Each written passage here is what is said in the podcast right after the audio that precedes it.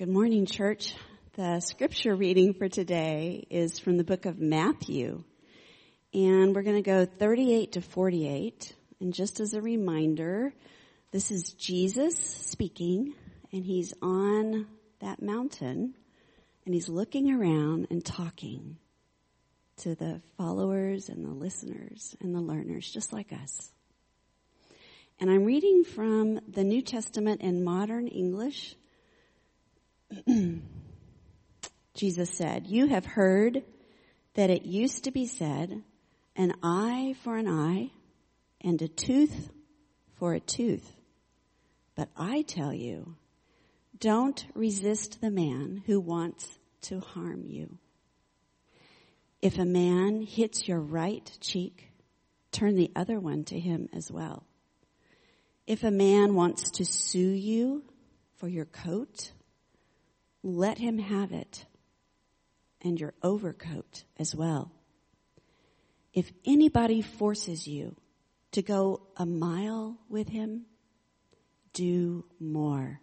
Go two miles. Give to the man who asks anything from you. And don't turn away from the man who wants to borrow. You have heard that it used to be said, Thou shalt love thy neighbor and hate thine enemy. But I tell you, love your enemies and pray for those who persecute you, so that you may be sons of your heavenly Father.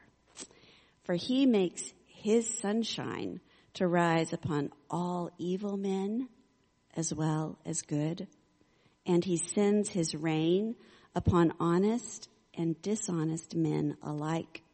For if you love, if you only love those who love you, what credit is that to you? Even tax collectors do that.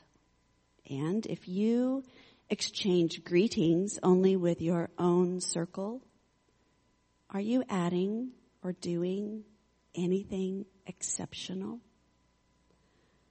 Even the pagans do that much. No. You are to be perfect, like your heavenly Father. The word of the Lord.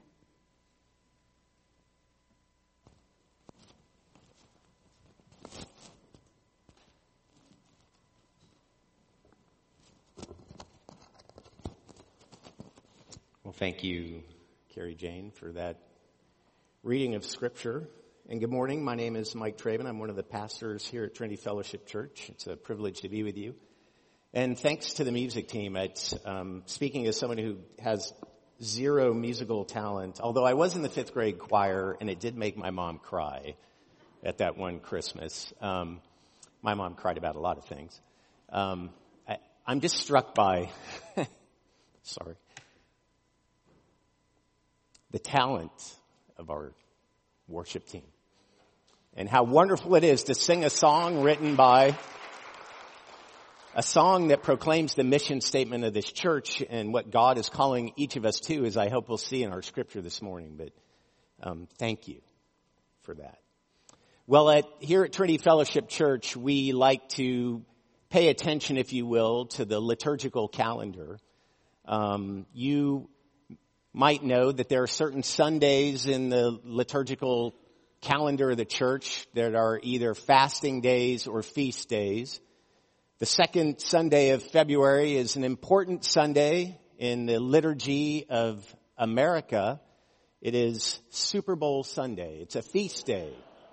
And so we gather here on this important day in our country. And, and though far younger than the World Series or the Masters Tournament or the Kentucky Derby, the Super Bowl uh, began in 1967. It's, it's a veritable national holiday. My wife and I yesterday were just saying that we know some people who don't have to work tomorrow and we are scratching our heads. Is it a, is it a, is it a federal holiday? I mean, I don't, I don't have that. It's Super Bowl Sunday. People are going to feast so much they won't be able to go to work tomorrow. But I, I have to confess, I'm taking a bit of a risk here. I'm using a sports illustration to sort of lead into this scripture passage, and I did not get the sports gene. Um, I'm deficient as a male in American society. If you start talking about professional sports, I have nothing to add to that conversation. I, I did play sports as a kid, um, all through high school. I had really not much talent. And from the very beginning, I think I was just in it for the concession stand, and I still am. Um, I will be attending a Super Bowl party today and I care nothing except for the deviled eggs and what the commercials might be. Um, but my lack of athleticism aside, um, there's something about sports rivalries that are attractive to us. And we are image bearers of the triune God. And we've, we've been created for community. We all have this need to affiliate with other people. Groups offer us, healthy groups anyway, a sense of security and significance and belonging. And so sports rivalries give us this safe place, I think, to, to live into these groups, to root for our team and to root against perhaps an opponent. We're corrupted by the fall. We're imperfect creatures. And as a consequence of our sin, our, our nature is to, is to treat our group members, the in group, as privileged over everyone else. And a consequence of, of being part of an in group that treats its members as privileged to everyone else is, is that the, the partisans on the rival team, see, they form this out group and our fleshly proclivity, our inclination is, is to treat them with some level of suspicion or contempt. But, but as I said, sports rivalries, a, you know, some minor um, violent episodes aside, they, they create a safe space to support the creation of these in groups and these out groups. And so this afternoon, the NFC champion Los Angeles Rams are going to face off against the AFC champion Cincinnati Bengals. My native state of California versus Ohio. And to paraphrase the prophet Nathaniel, has anything good come out of Cincinnati? I mean, short of the Partlows and the Strohs, people very dear to me, Earl and his family, we won't mention the Heilmans who went back to Ohio and the Wright brothers. Um, I want to joke. Not much good has come out of Ohio, but that's wrong. So I'll just stop there. But the, the Super Bowl, it's, it's the pinnacle of the game, right? It's entire careers and, and football franchises are staked on making it to the Super Bowl. And in their 85 years of history as a franchise, the LA Rams have only gone to the Super Bowl four times. And in those four times in the Super Bowl, they've only won once. And so as their own marketing strategy says, the Rams, God's chosen team for the sake of my illustration, Rams, they're in the Bible. Cats, I don't see any. Um, by their own marketing material, they've gone all in by recruiting talent, they've staked the future of their franchise on winning, on beating their opponent. But imagine if going all in for the Super Bowl looked different. Imagine if after being beaten down the field and having their opponent score on them, God's chosen team, the Los Angeles Rams, hailing from the city of angels, Imagine if after this happens, after being beaten down the field, after being scored upon, they simply let the Bengals score the extra point. Now here's perhaps where the illustration breaks down a bit, right? Because I mean, a football contest in a sporting event or a stadium, it's, it's, it's a, it's a legitimate context where two opposing teams could be expected to fiercely compete. And there are, as I'll point out later, I hope that you're still paying attention by then, there are legitimate times where which we have to take a position of opposition. But, but we can agree that such behavior by one opponent, it would be wholly unexpected, right? That's not what we expect. That they would just turn aside and let them score on them, right? Our expectation is that each side in a contest between groups would fight their hardest to preserve their self-interest, to be right, to be winners, to retain this position of privilege held dear, to be the champions, to be the best. And so to turn aside and, and let an opponent have their way, it just seems counter to our very nature. It seems wrong. It seems unjust. Well, we see this playing out at every level throughout all of God's creation as it pertains to humankind. We see it at the international level. Russia on the cusp of invading Ukraine, perhaps. It, at, at the very least, flexing their military muscle to assert their influence on their opponents. We see it played out in our country culturally on so many levels. We see divisions in the church. So many denominations, so many people leaving churches to, because of perceived conflict and divisions within our communities and families. And so I think, I think already we have to just begin to spend some time in our own hearts and minds and ask ourselves, who do we see as the in groups and the out groups? We, we all have them.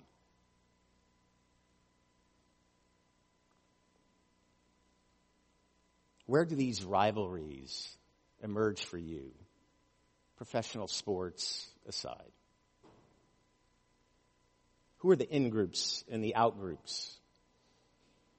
And then reflect on that on the night before willingly subjecting himself to the cross, Christ's prayer for his disciples and all who would come to believe in him was a prayer for unity.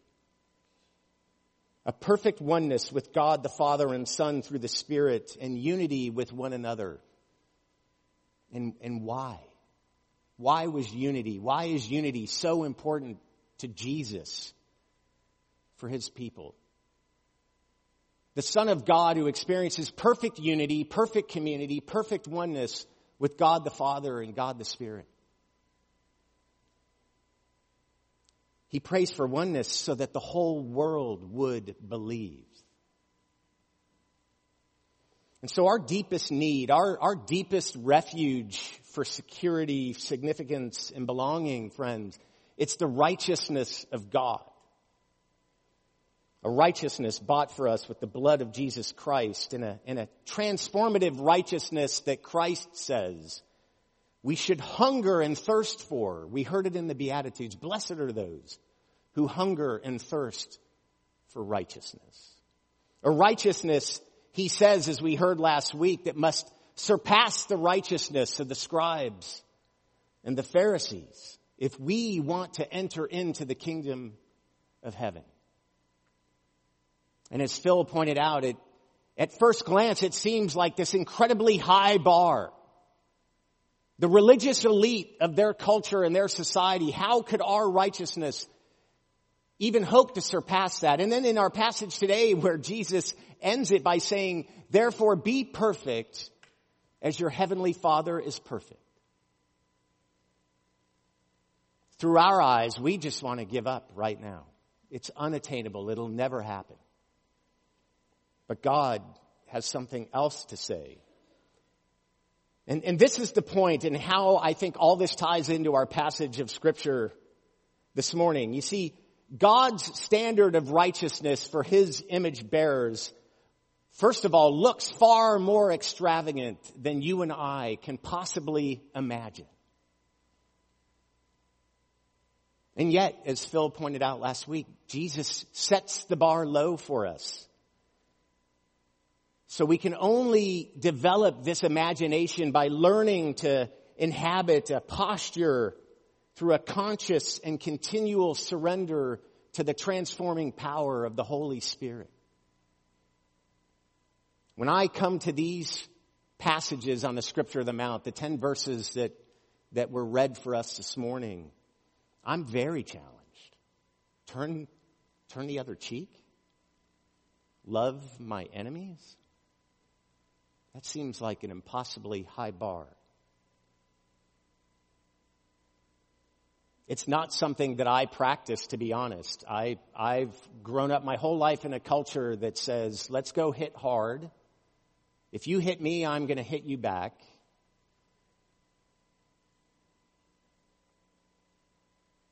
It's very challenging. From where I stand, loving enemies and not retaliating, going the extra mile is, feels like in your face, all in discipleship. If the LA Rams have gone all in to win the Super Bowl, Jesus is telling us, go all in for the kingdom of heaven. And going all in for the kingdom of heaven looks like turning the other cheek, going the extra mile, loving your enemies.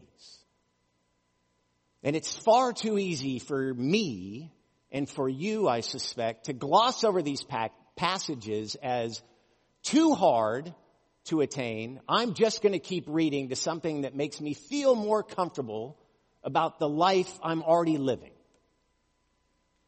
And that, friends, should give us pause and cause us to want to look at them more deeply all the more. And so what does this mean for you and me and for us?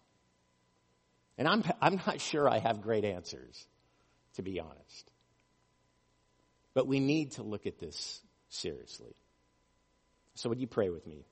Father, would you give us ears to hear and eyes to see your standard of righteousness and hearts inclined to follow both the spirit and the letter of your law in the manner in which you have called us to it. Amen. Well, in this portion of the Sermon on the Mount that we're in, we're, we're coming to the end of chapter 5 of Matthew's Gospel. The Sermon on the Mount is in 5, 6, and 7. We're only a third of the way into it, and, and Jesus is explaining what a righteousness that surpasses the scribes and the Pharisees looks like. He's giving an exposition of the law as Phil introduced us to last week. He's giving an exposition of the law, God's law, God's perfect, unchanging law, the law that is fulfilled in Jesus Christ, the law that is not abolished or set aside because of the appearance of the Messiah. Jesus is giving an exposition of the law in contrast to the law that had been taught throughout Israel for the past 1500 years or so. You see, Jewish teaching of the law was an oral tradition. They had their scriptures written down, their Old Testament scriptures, but people didn't have a Bible like you and I have them on our shelves or access to them on the internet. They sat before teachers and they listened. And so it was this oral tradition. And in the, in the 1500 years since God had given the law to Moses on Mount Sinai, the teachers of Israel had allowed their own thinking, their own experience, their own flawed thinking, their own self-interest to creep in to their teaching to the point where the letter of the law began to overtake the spirit of the law.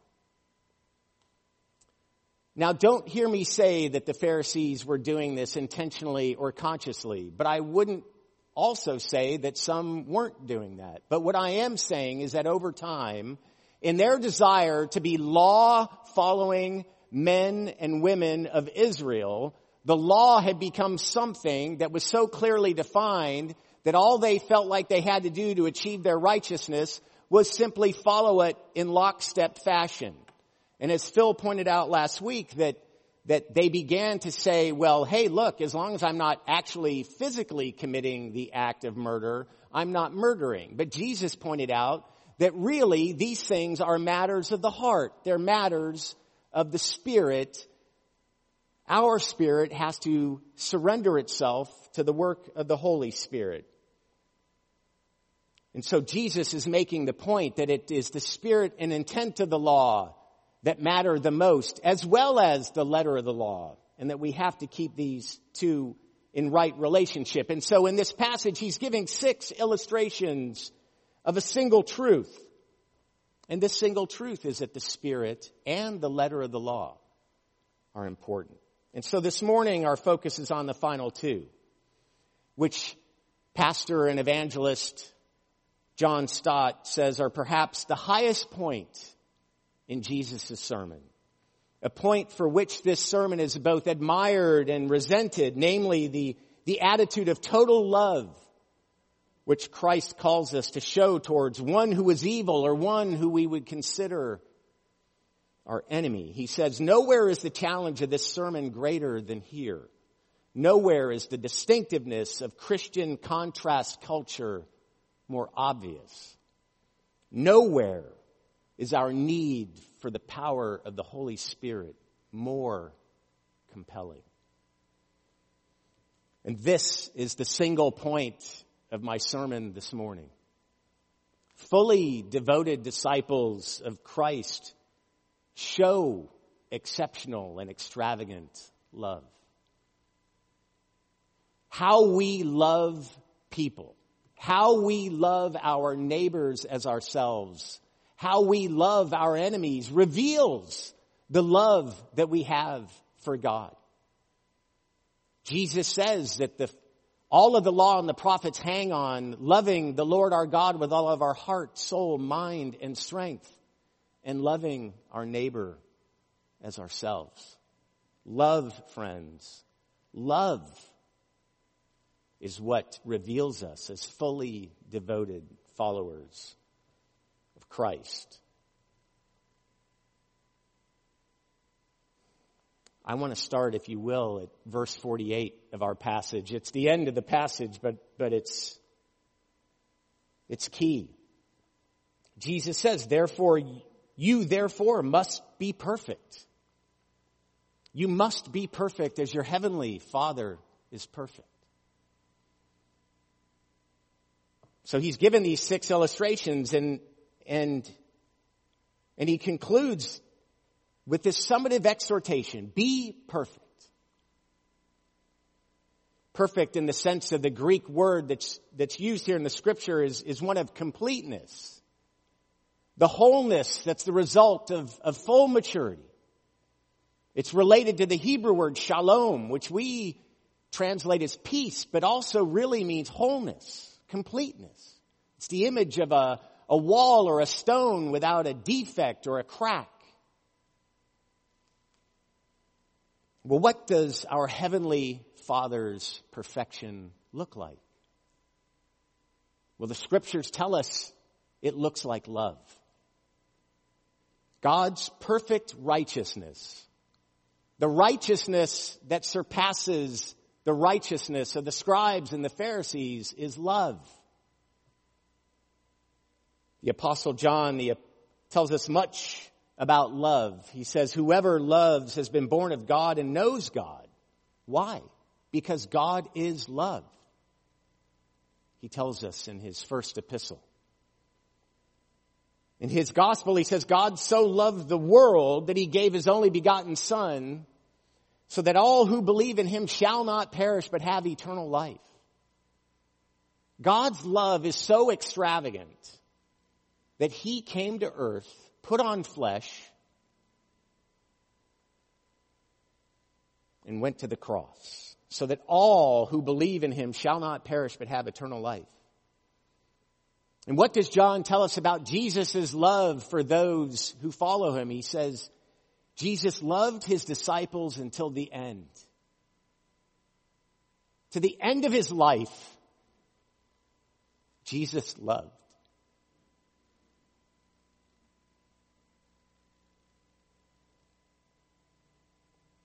And he tells us this is how the disciples of Jesus will be known, the love we have for one another. In Matthew chapter 22, Jesus says the greatest commandment is love. As I've already mentioned, all of the law and prophets hang on how we love God and how we love others. And back to my main point this morning that, that fully devoted disciples of Christ love as Christ loves.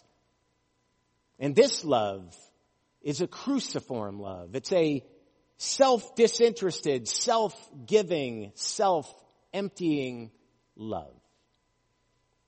And that's what makes this so hard for you and me, friends, because I don't really, I personally can't stand here and say that I know exactly what that looks like and feels like and how we live it out.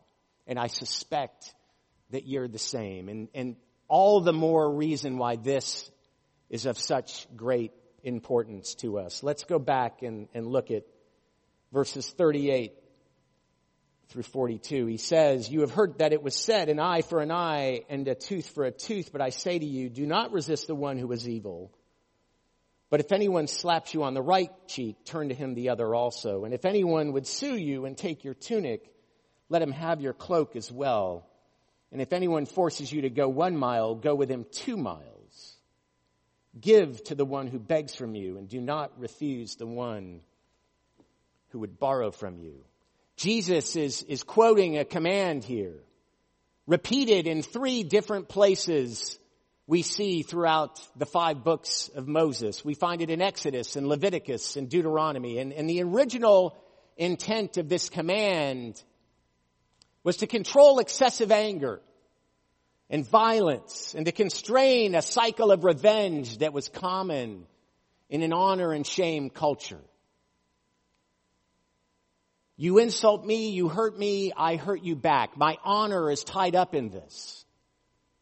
And what happened over time is that this cycle just continues to repeat itself. It's a, a Hatfield and McCoy situation where people are just constantly at war with each other. We see it all throughout the book of Genesis, that evil just continues to proliferate throughout the land and God keeps coming in to try and solve this problem.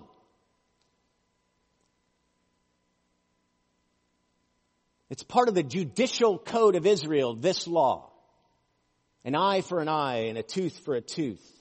To constrain this cycle, to end chaos, to put it in the realm of the courts, to take it out of the hands of the individual, to have a place where people can go and find justice and have their hurts addressed, their wrongs perhaps, the damages done um, compensated. But the Pharisees in their teaching had distorted the intent of God's law. They, they made it a personal matter. In fact, they elevated it to a point of duty. An eye for an eye, and a tooth for a tooth, a hand for a hand, a life for a life. They made it a personal matter instead of a matter for the judges of Israel. We heard this morning in our call to worship from Leviticus 19, do not seek revenge or bear a grudge against anyone amongst your people. That's what the law says.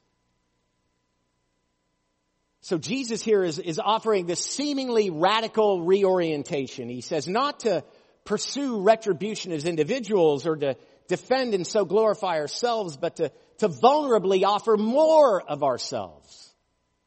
And that's where this gets incredibly hard.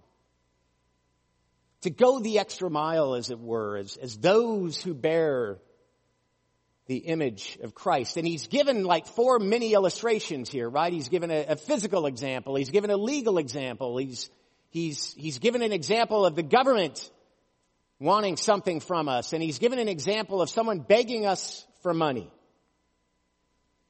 But I want to point out that it's important to see that these are not life or death illustrations.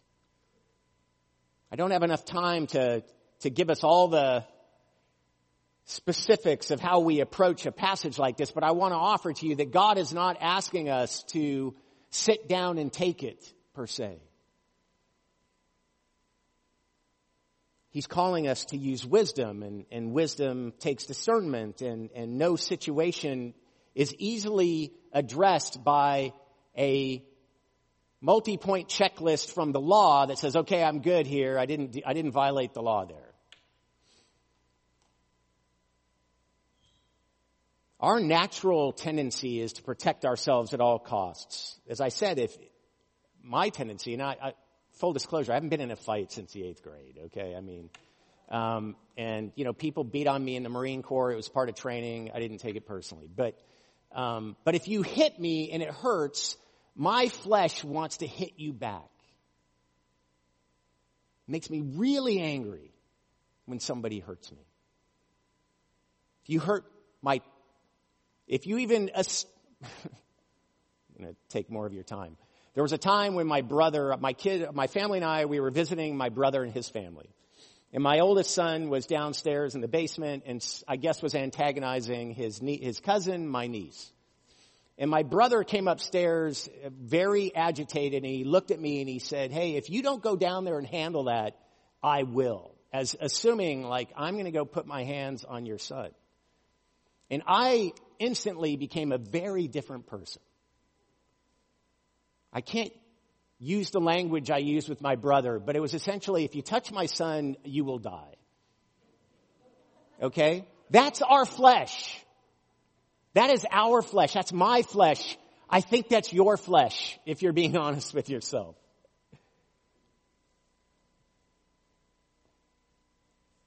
I've lost my page. Forgive me. Take, you want to sue me? I'll see you in court. My brother-in-law is a lawyer. I'm going to assume he's pretty good. I don't know, but you want me to pay taxes? I might try to work my way around some of that. Um, ask me for a handout? My thought is, hey, pull yourself up by your bootstraps. I worked hard for my money. But Jesus applies the principle of, of Christian non-retaliation to each of these, and he, and he indicates the lengths to which we're expected to go. He's not contradicting this principle of retribution, or he's not denying our right to defend ourselves. He's, as I said, he's, he's not offering us this sit down and take it gospel. There might be a time that you are confronted, that you might choose to lay down your life for the honor of the kingdom and for the glory of God. But Jesus isn't saying that that's every example. But he's giving us a new way to confront injustice with kingdom power that's cruciform and creative in the way that we love other people. He's, he's calling us first to have a right attitude toward ourselves. That our first attitude isn't, hey, I'm going to defend myself first and ask questions later. He's calling us to a place to see other people as fellow image bearers of God and to say, how can I confront injustice with this person or this group of people in a way that causes them to see my own humanity, my own equality with them. You see, when we create people in out groups, we tend to demonize them we think of all the reasons why they're not as good or meritorious as you and I, perhaps. Jesus is saying, take a moment. Turn the other cheek. Think about it. Is this insult? Is this hurt that you're experiencing? Is it worth the level of retaliation? There's a, I think, a law of proportionality here. And that's what he's saying. Get rid of the spirit of retaliation or defense or revenge. We've got to start there, friends. If we want to be able to love our enemies.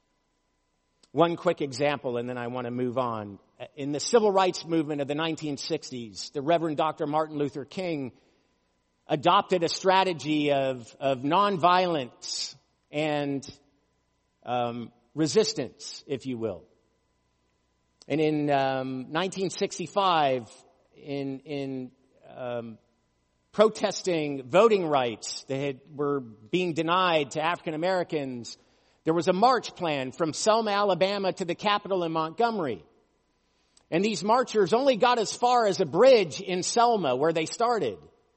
And the governor of the state had called out the state patrol and at this Pettus Bridge, there was a confrontation. And the state patrol began to beat the marchers and tear gas them. And they caused great injury. And as these marchers began to flee back across the bridge, they were chased by sheriff's deputies on horseback, wielding whips, rubber whips with barbed wire around them. Men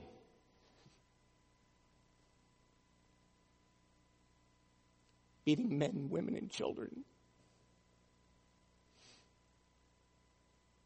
And it was all caught on film. And these people had prepared themselves. They went through a self-purification, if you will, as they prepared for the march. It was part of the strategy. Can you accept blows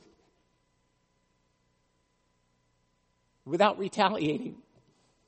And if you can't, then don't march. Can you go to jail for this? And so they did. They suffered this and it was caught on film and it was televised that night and it pricked the conscience of the nation. So much so that four weeks later they marched again, but this time under the protection of the National Guard, federalized National Guard troops to protect them from the state government whose, whose God-given purpose is to protect people. And as a consequence, the Voting, right Act, Voting Rights Act was, was passed. And there's still a far, long ways to go 50, 60 years later. But it's a great example of this strategy of, of nonviolence and, and non-retaliation that, that when we suffer, we can reveal to our oppressor the injustice that they are perpetrating. We force them to see us for who we are. Fellow image bearers of God. The world tells us we have to fight for our honor, but Jesus says, perhaps we fight for our honor when we when we die to our self-interests and we, we elevate the honor of God above our own. It takes concerted forethought and soul searching and a, and a total surrender to the work of the Spirit. And so I want to try to land the plane here briefly. When we start in verse 43, Jesus again gives his last teaching. A, a teaching that I would offer is, now we're at the Super Bowl. This is the pinnacle of what it means to have a righteousness that sur- surpasses the scribes and the Pharisees. He, he brings his six illustrations to their climax. He, he points out that the Pharisees have, have combined a, a clear commandment to love our neighbor as ourselves. He's combined that with what is not a commandment of the law, this to, to hate one's enemies. It's not a commandment of the law. It's an, it's an inference drawn from a number of other Old Testament passages. And these other passages, they're, they're harsh statements regarding Israel's national enemies. But God never intended for them to be applied on an individual level. So in verse 44, Jesus gives them this kingdom alternative. He says, love your enemies. Pray for those who persecute you. Well, when all of life feels like a fight for survival, spiritually, physically, emotionally, relationally, mentally, this commandment to love your enemies and to pray for them, it, it, it kind of feels like it's on the level of eat my flesh and drink my blood. What, what does it really mean for me? But I think they're getting at the same thing. It's, it's die to your self-interest as Christ has died to his self-interest. Always act for the good of another, even your enemy. It's a self-sacrificing, generous and active love. If you're a King James Bible reader, you see some other things in the same verse. It says, bless them that curse you, do good to them that hate you. It's very active. Well, well, who, who is an enemy? That, that's a question that we need to ponder. The word that's translated enemy here in the text means someone who's hostile. Someone who is both a hater and hated. But I think Jesus is calling us to get to a place where we don't hate somebody. He's not saying we have to be their friend, but he's saying he's calling us to a place of going out of our way to act in their self-interest, even though they're not acting in ours. And why is that? Because God's love, this passage tells us, is universal. Do not hear me say that salvation is universal for all people. That is not what I'm saying. But God's love for all is certainly universal. God's desire is that all would be saved. But God knows that some won't, some will resist. The weeping and gnashing of teeth are those who refuse to submit themselves to the Lordship of Jesus Christ. And that's how we know why we should love our enemies. Why? Because verse 45 says, so that you may be children of your Father in heaven. So that you may be. I think implied in here is, is that if we do not grow into the capacity to love our enemies, to pray for them, to bless them that curse us, to do good to them that hate us, that it's difficult to be called a child of heaven. You see, loving our neighbors and our enemies is, is the true outworking of the relationship that we have with God as our Father. Right? Children imitate their Father. God is calling us as His children to imitate our Heavenly Father, to reflect His heart and his character. As, as one seminary professor summarized the whole of the Johannine epistles, he says their message is, is that our conduct is uh, the clue to our paternity. How we live our lives, how we behave toward God and others and ourself is the clue to who our true father is. I read on Twitter the other day from uh, Dr. Esau McCaulley, who's Wheaton College's theologian in residence. He says, the joy of the Lord, not the hatred of our enemies, is our strength. So, what do you and I need to know about these outgroups, perhaps, that would help us love them? What do you and I need to discover about the groups that we feel are opposed to us or we're opposed to them that would help us understand their journey? How we might pray for them, how we might bless them in spite of their curses, how we might do good to them in spite of their desire to do harm to us. I, I think we have to start there to discover who is our enemy. And you see, God, He, He does the same thing that He's calling us to. This passage tells us He, He blesses the evil and the good at the same time.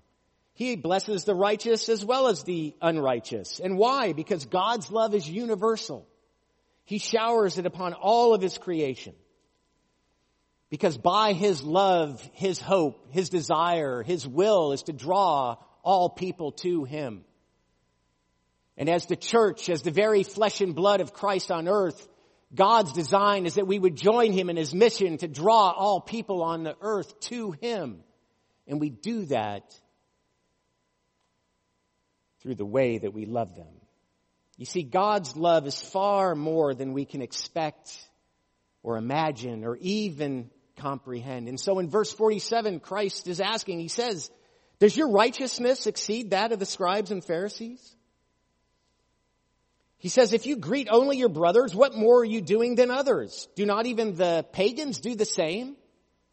Do not even the scribes and the Pharisees, they, they don't love those who are poor. They don't love the outcasts. They don't love the meek.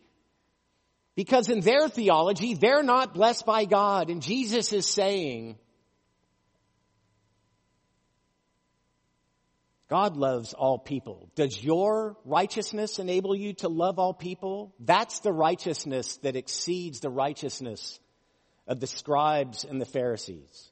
If God's standard of righteousness manifests at love, should not our own righteousness manifest the same way? I want to point out that there's this adjective in verse 47 that, that is translated uh, in the ESV. What more are you doing than others? Carrie Jane, as she read it this morning, the word she used was exceptional or maybe extravagant. It's this sense of, of being more than is what expect than what is expected. Do we love others in a way that's more than what is expected, particularly for our enemies? It struck me that another translation for this very adjective is remarkable. We are moving into the remar- we are moving together into the remarkable love of Jesus Christ. A love that enables us to love our enemies. And so his rhetorical question is, what, what exceptionally loving thing are you doing? If you're just loving your family, your in group, the people who love you, you're not doing anything different than the pagans, the non-Christ followers. They do that.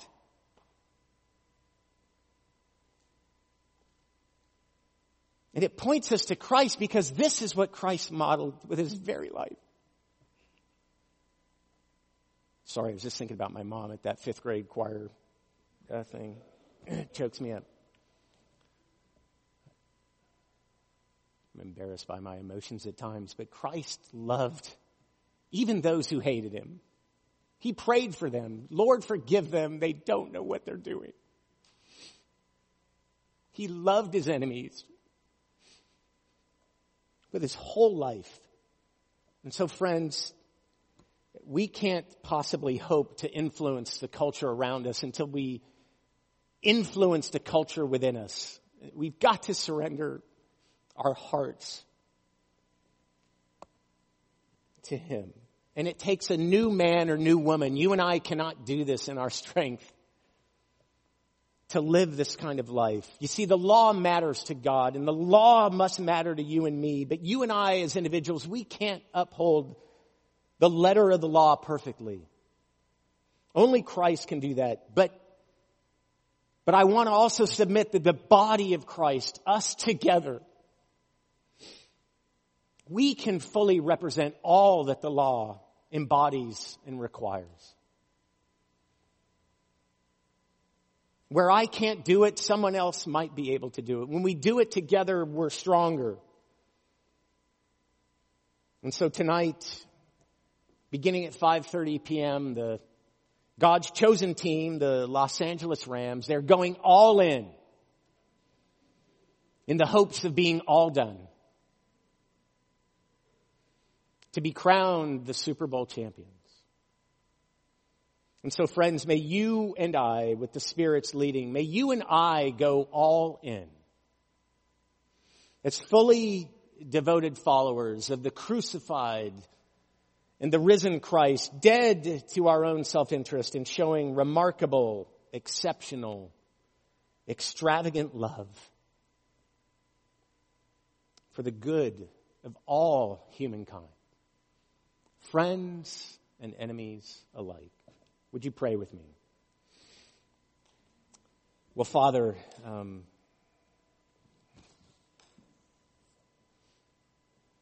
Father, I just pray that you would um, prick our consciences, help us to see our hearts, help us to see those we've placed in the outgroup, those that we think are our enemies, and, and help us, Lord, to grow in our imagination through the leading of your Spirit to see how can we begin to love them in such a way as to right injustice, as to, to show them the ways of your kingdom. Father, I, I don't know what to do. I don't know how to do it other than to lay on the floor and, and, and beg you to help me to die myself. And so, Lord, may we be those people. Constantly mindful of what it is, the level of righteousness that you're calling us to, not to be satisfied in the level, uh, the standard of righteousness that we've created for ourselves over a, a lifetime of walking with you or a year of walking with you or a week of walking with you, Lord. Help us to not be satisfied until we were, we are all in as disciples.